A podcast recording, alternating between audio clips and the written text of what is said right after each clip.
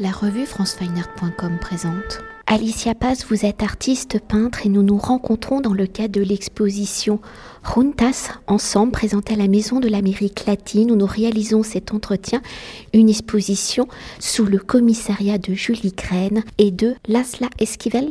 Alors constituant le troisième volet d'un projet de recherche et de production qui a vu le jour en mai 2021 avec le Beecroft Art Gallery à Southampton-on-Sea, puis en 2021 Visual Art Center au North Lincolnshire, Southport, et qui prendra fin donc en mars 2022 avec l'exposition présentée ici à la Maison de l'Amérique latine. Vous explorez donc les connexions interculturelles des identités, de la diversité des écritures plastiques. Vous rendez donc ici hommage à des personnalités singulières, à des femmes en lien avec l'histoire, avec les lieux d'exposition, à des femmes qui l'ont inspiré, à des femmes issues de votre cercle personnel, comme à des femmes devenues des personnages historiques. Mais avant de nous attarder hein, sur ce troisième volet de Juntas ensemble, pouvez-vous nous évoquer justement les deux premiers volets de recherche à travers ce projet en trois volets? Comment la femme, son identité, son histoire personnelle ou publique sont-elles devenues le sujet, la matière sociétale et politique, la matière plastique à explorer? Le projet, comme vous l'avez dit, euh, a eu trois phases. Nous avons voulu, avec, les, avec Laszla Esquivel et moi, Laszla était la commissaire des deux premiers projets aussi. Euh, donc, euh, on a établi un rapport très dynamique avec chaque lieu.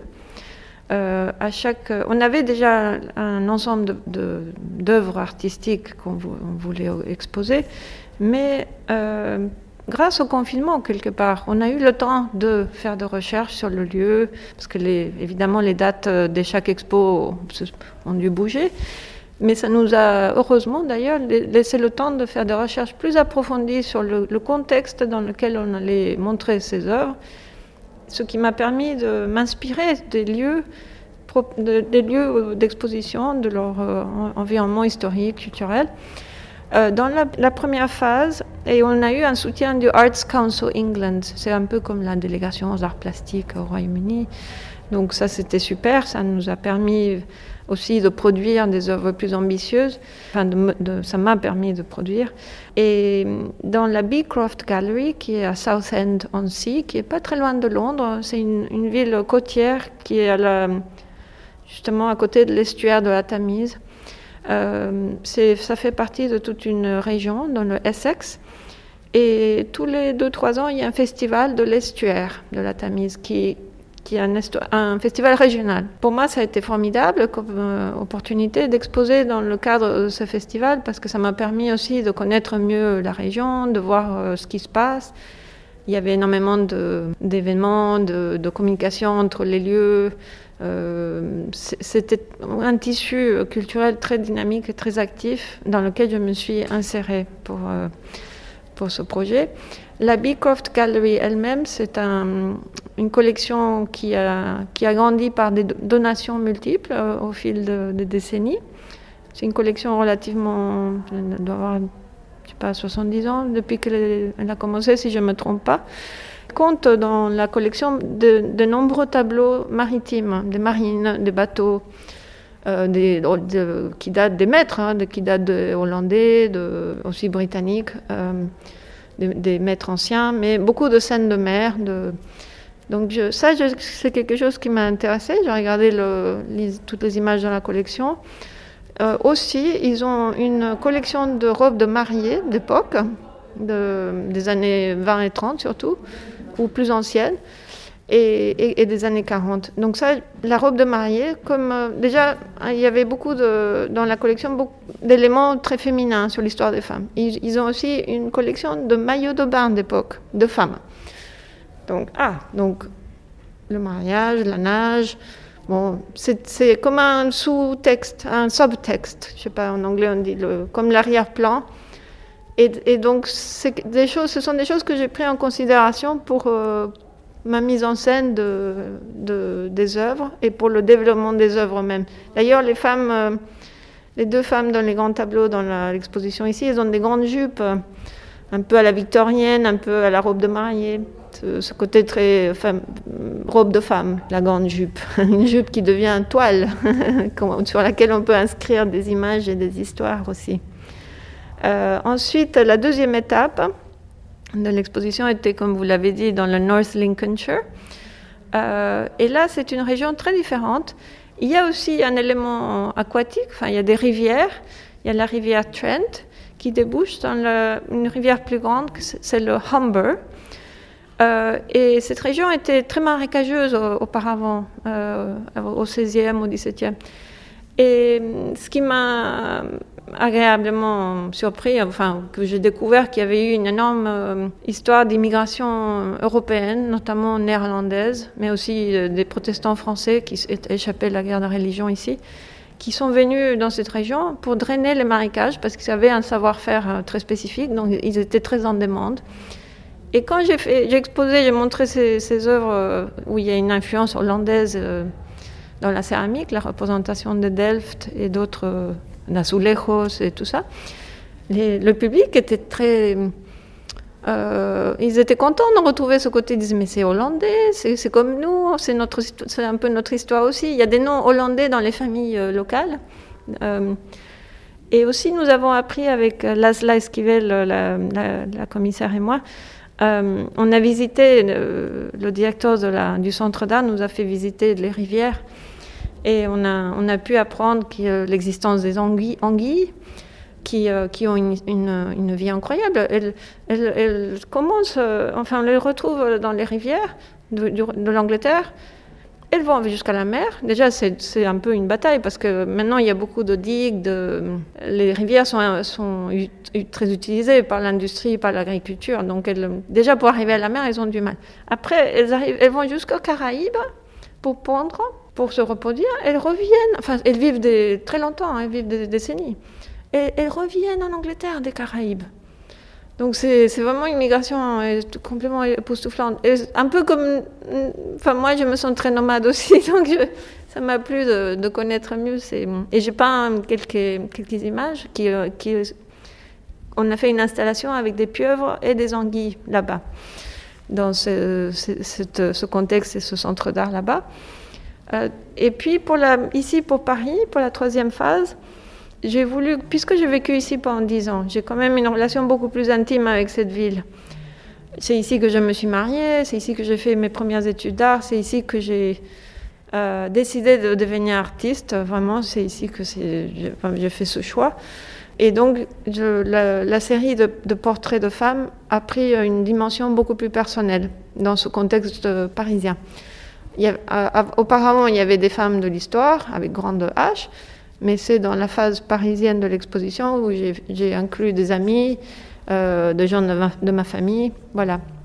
Et pour euh, poursuivre et pour continuer d'évoquer hein, les trois volets de ce projet de recherche où les femmes, on vient de le dire, hein, sont au cœur de vos réflexions, si chaque projet est en lien avec les lieux qu'il accueille dans sa forme, le projet unifié par une esthétique, par une colorimétrie, le bleu, le blanc, avec une touche de doré faisant référence à l'histoire de la céramique, une histoire plurielle, venue donc du Mexique, d'Angleterre, des Pays-Bas et du Portugal. À travers l'histoire de la céramique et des cultures plurielles utilisant les mêmes vocabulaires, comment ces matières issues de cultures différentes sont-elles devenues le support de votre projet, l'image de la représentation de ces femmes Comment avez-vous détourné la matérialité de ces céramiques, de ces vocabulaires, de ces histoires multiples pour en faire le récit unique de Rontas d'être ensemble? Pour moi, la céramique bleue et blanc qui est tellement euh, multiculturelle, elle a une histoire très riche euh, selon les, parties du monde. Pour moi, c'est un, terrain iconographique à exploiter merveilleux parce que justement, comme vous l'avez dit, ça reflète euh, mon côté nomade et mon, passé multiculturel. Euh, au Mexique, j'ai grandi en voyant des talaveras, notre, équivalent de Delft mexicain. On trouve des, bâtiments au Mexique où il y a la talavera très ancienne, et même il y a quelques carreaux qui viennent de Chine. Euh, d'autres produits localement. À Mexico, dans le sud, il y, a, des exemples très anciens. Moi, j'habitais à Monterrey, dans le nord-est. Là, c'était une palavera contemporaine que je voyais, mais enfin, ça continue à se faire. Il y a bleu, et blanc, comme ça, euh, dans les, bâtiments à style colonial ou euh, traditionnel. Et c'est plus tard, bien plus tard, quand je me suis installée en Europe, quand j'ai visité le Portugal, ou quand je, enfin, on voit beaucoup dans, plusieurs pays européen ce, le Delft et la, céramique bleu et blanc dans des lieux différents. Et à chaque fois, ça m'a, rappelé un petit peu mon, enfance, tout en n'étant pas la même chose. Mais enfin, tu voyais le lien. Euh, au Royaume-Uni aussi, euh, surtout euh, vers Liverpool, vers Bath, l'ouest, l'ouest du pays, il y a beaucoup de, un passé très, très actif dans cette, ce développement de la céramique bleu et blanc. Donc pour moi, c'est passionnant, cette découverte de quelque chose à la fois familier et légèrement différent, avec des particularités locales. Et, ces objets, ces carreaux, ce sont comme des, petits tableaux. Quelqu'un les a peints à la main il y a longtemps. Et moi, je retrouve une photo où, je peux voir parfois le, vrai objet ou alors une photo dans un livre. Donc pour moi, c'est aussi une mise en abîme, c'est peindre une autre peinture c'est une traduction, c'est un jeu de cache-cache ou de, paraître. Le trompe-l'œil est très très important pour moi. J'adore cette. Euh, oui, tromper l'œil. C'est un côté ludique. Donc c'est la peinture qui se fait passer pour un, pour pour un mur en céramique. Elle fait semblant. Et peut-être pour évoquer cette autre touche colorée qui est le doré, qui vient peut-être d'une autre origine, mais qui est d'une autre culture, hein, celle du Japon avec le kintsugi qui est réparé, hein, euh, ces céramiques. On retrouve aussi l'histoire donc de la céramique. Mhm. Oui, le doré, euh, la première fois que j'ai vu cette juxtaposition de doré et de bleu et blanc, c'était au Portugal. Il y a des églises, des salles, des salons. Euh, de la monarchie portugaise où l'on voit vraiment ce, ce, père, la paire de le, doré et, la céramique. J'ai trouvé ça magnifique. Et puis, comme vous dites, le, le kintsugi, c'est surtout l'idée, parce que dans le kintsugi, c'est des, on voit le côté très fragmenté. Là, c'est plus l'idée du kintsugi, l'idée de la réparation, l'or comme la réparation, une belle réparation, la réparation euh, comme, comme une œuvre en soi, quelque part. Euh, mais c'est une belle idée pour l'histoire des femmes, pour l'histoire des arts mineurs aussi. Euh, il y a beaucoup de, parallèles entre, entre ces deux-là. Les, histoires qu'on ne dit pas, qu'on ne célèbre pas assez. Les arts appliqués, c'est ça. Et, souvent, l'histoire des femmes est, très méconnue aussi. Euh, mais l'or, c'est aussi. Bon, chez moi, c'est du faux or, c'est de la fausse dorure. Mais hum, il y a le côté théâtral, le côté, ce sont des formes rococo souvent que je, je mets en, place dans mes tableaux. Donc il y a un côté très organique aussi dans le, rococo, c'est inspiré des, des, des, coquillages, des vagues de mer, des feuilles. Donc ça rajoute au côté euh, organique et, inspiré de la nature qui est très présent dans l'exposition aussi. Il y a le symbole de l'eau et le symbole de l'arbre qui sont très présents dans l'exposition. Et le rococo a un dialogue avec ces formes-là. Et peut-être pour rebondir sur le terme théâtral que vous venez d'évoquer, cette couleur dorée, elle représente aussi les perruques de ces femmes dans beaucoup euh, des représentations. Oui, oui, c'est vrai. Euh, c'est vrai, personne n'a remarqué ça avant les perruques dorées ou le cheveu doré. Parfois, j'ai donné des, des, chevelures dorées à, certaines femmes dans les portraits. Qui, ce, n'étaient pas forcément des femmes blondes, ou, euh, mais c'est une façon aussi ludique et un peu inventive, une liberté que je me suis donnée de d'intégrer encore plus le portrait dans la facture, la matérialité de cette euh, mise en scène euh, céramique, euh, stucco, enfin les matériaux comme ça des arts appliqués. Donc la femme devient architecture, elle devient mur. Elle avait parfois ses chevelures, sa chevelure est, est un cadre. Enfin, c'est un peu ça. Alors si nous venons d'évoquer hein, la matérialité de Ruentas pour nous attarder sur les actrices hein, de ce récit qui sont ces femmes que vous avez choisi de mettre en scène, de représenter, de rendre hommage? Alors on va pas pouvoir s'attarder euh, sur toutes ces personnalités, mais ces femmes provenant d'époques, de cultures et de zones géographiques différentes, comment avez-vous rassembler ces femmes d'histoires multiples? Comment en avez-vous fait un récit unique? Les femmes, d'abord j'ai commencé à peindre des, portraits de femmes pour cette série parce qu'elles étaient femmes. C'était la première chose. Je, cherchais des images de femmes dans des livres de céramique. Et puis petit à petit, je me suis dit, mais pourquoi pas amener mes propres figures? Donc les céramiques que j'ai mis en place ici, enfin que j'ai peint, que je représente, certaines euh, sont liées à des, carreaux qui existent vraiment comme ça, avec ces images-là, et parfois j'ai introduit mes propres images. Donc j'ai commencé à collecter des, des images de femmes qui m'intéressaient. Donc j'ai chez moi énormément d'archives, j'ai des, j'ai des dossiers sur des femmes, j'ai des, personnalités qui m'intéressent, j'ai des livres. Euh, euh, oui, j'ai dû faire tout un travail de, recherche. À la fois, donc, il y a une partie d'intérêt personnel, d'inspiration, des femmes que je connaissais déjà depuis ma jeunesse ou mon enfance. Euh, j'ai découvert aussi de nouvelles. en lisant sur une femme, cette biographie m'a mené vers une autre. Donc ce côté arborescent était très présent partout. Donc il y a eu beaucoup de rencontres fortuites dans mes recherches. Et donc l'arbre euh, et les étapes euh, de l'exposition n'arrêtaient pas de me généreusement de m'apporter de plus en plus de participantes. À chaque étape, comme une boule de neige, chaque étape a fait que le, groupe de femmes représentées a grandi. Et comme à Paris, j'ai vécu ici dix ans, donc j'ai des amis ici, j'ai une partie de ma vie familiale euh, qui, s'est passée ici.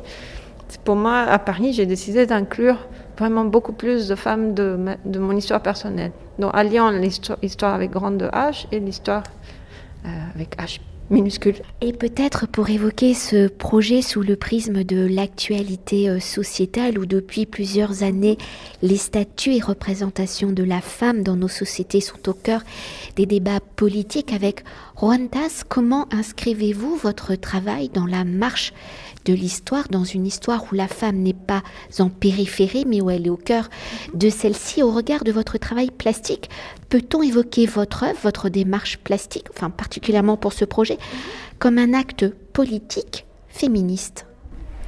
Oui, euh, j'ai pris euh, conscience de... Parce que dans mon... Dans ma formation artistique, j'ai fait les Beaux-Arts de Paris dans, euh, dans les années 90. J'étais toujours intéressée par la figure de l'artiste dans mes peintures, mes peintures des années, surtout du, début. Je mettais en scène des, figures qui peignaient, des figures, euh, des singes peintres, des lapins qui peignent, enfin des figures euh, comme des marionnettes un peu qui peignaient à ma place. Euh, donc la représentation de l'artiste, c'est quelque chose qui, qui me, un, thème que je travaille depuis longtemps. Et c'est au moment de la naissance de mon fils, euh, quelques années plus tard, que j'ai eu un déclic. J'ai commencé à représenter l'artiste avec l'élément de genre, un, artiste femme. Euh, est devenu monstre aussi, femme artiste monstre. Donc cette trinité a commencé à opérer. Donc à partir de ce moment-là, j'ai commencé à me focaliser sur la figure féminine mais en gardant euh, les éléments intérieurs, l'artiste, la personne qui s'exprime. Les femmes, euh, dans cette exposition, j'ai voulu montrer les femmes comme euh, maîtres de leurs paroles. Et aussi dans l'échange, l'échange de paroles entre femmes, l'entraide, l'inspiration mutuelle à travers les époques, à travers les cultures. Euh, et le côté, le bleu qui symbolise l'eau, euh, on, a, voulu employer l'eau comme un élément unificateur, de connexion entre les différents endroits du monde. Euh, donc oui, c'est un, une exposition manifeste, mais très née vraiment d'une expérience personnelle et d'un parcours personnel. Et je suis, je suis ravie que de plus en plus, il y a des expositions qui mettent au centre le, le rôle des femmes ou la ou l'expression des femmes, euh, il, il, était temps de faire cela. Et peut-être, euh, pour conclure notre entretien, est-ce qu'on peut s'attarder sur une œuvre là qui sort aussi peut-être de la peinture pure, qui est aussi sculpturale, qui est cet arbre? Et vous évoquez aussi, pour reprendre euh, la parole des femmes, une, une, écrivaine mexicaine. Oh, il y, a, il y, a, plusieurs écrivaines mexicaines, oui. Oui, il y a Rosario eh, Castellanos, il y a Hermila Galindo, il y a Marcela del Rio Reyes qui est dans l'arbre, parce que dans l'exposition avec le petit format, il y a aussi une sculpture d'arbre avec cinq femmes latino-américaines représentées dessus. Donc c'est euh, la pièce, l'œuvre de l'arbre, j'ai conçu spécialement pour la Maison de l'Amérique latine. Donc il y a ces cinq femmes latino-américaines dessus. Deux, ce sont des plasticiennes d'origine argentine. Il y a Liliana Porter, qui est une artiste que j'admire beaucoup, qui travaille beaucoup avec le trompe-l'œil aussi. Et Marie Orensans, qui a aussi un, rapport intéressant avec le, texte, le, langage. Euh, parce que de l'autre côté de l'arbre, il y a un texte. Donc il y a texte et il y a aussi image, texte-portrait. Les autres trois femmes, ce sont des femmes littéraires, deux dramaturges et une romancière. Fernanda Melchor, euh, Marcela del Rio Reyes et Luisa Josefina Hernandez, donc trois Mexicaines littéraires et deux artistes plasticiennes argentines. Donc de l'autre côté de cet arbre qui est une découpe en silhouette, donc c'est une, c'est une sculpture, mais c'est une sculpture peinture aussi parce qu'elle est plate. Elle est une silhouette. Et de l'autre côté donc de cet arbre, il y a des extraits d'un texte d'une écrivaine chicana qui elle, se place entre la culture mexicaine et américaine. C'est une culture hybride euh, très intéressante. Elle, écrit à la fois en anglais et en espagnol dans le même texte, ce que je trouve euh, génial parce qu'il faudrait plus de textes comme ça pour des gens comme moi surtout. Euh, et c'est un texte qui s'appelle La conscience de la métisse. Euh, où elle considère le langage comme à la fois un, élément unificateur et une barrière. Donc le côté frontière est très présent dans son, dans son travail. Frontière à la fois comme les deux, entre deux choses. Merci beaucoup. C'est moi, c'est moi qui vous remercie. Cet entretien a été réalisé par franceweiner.com.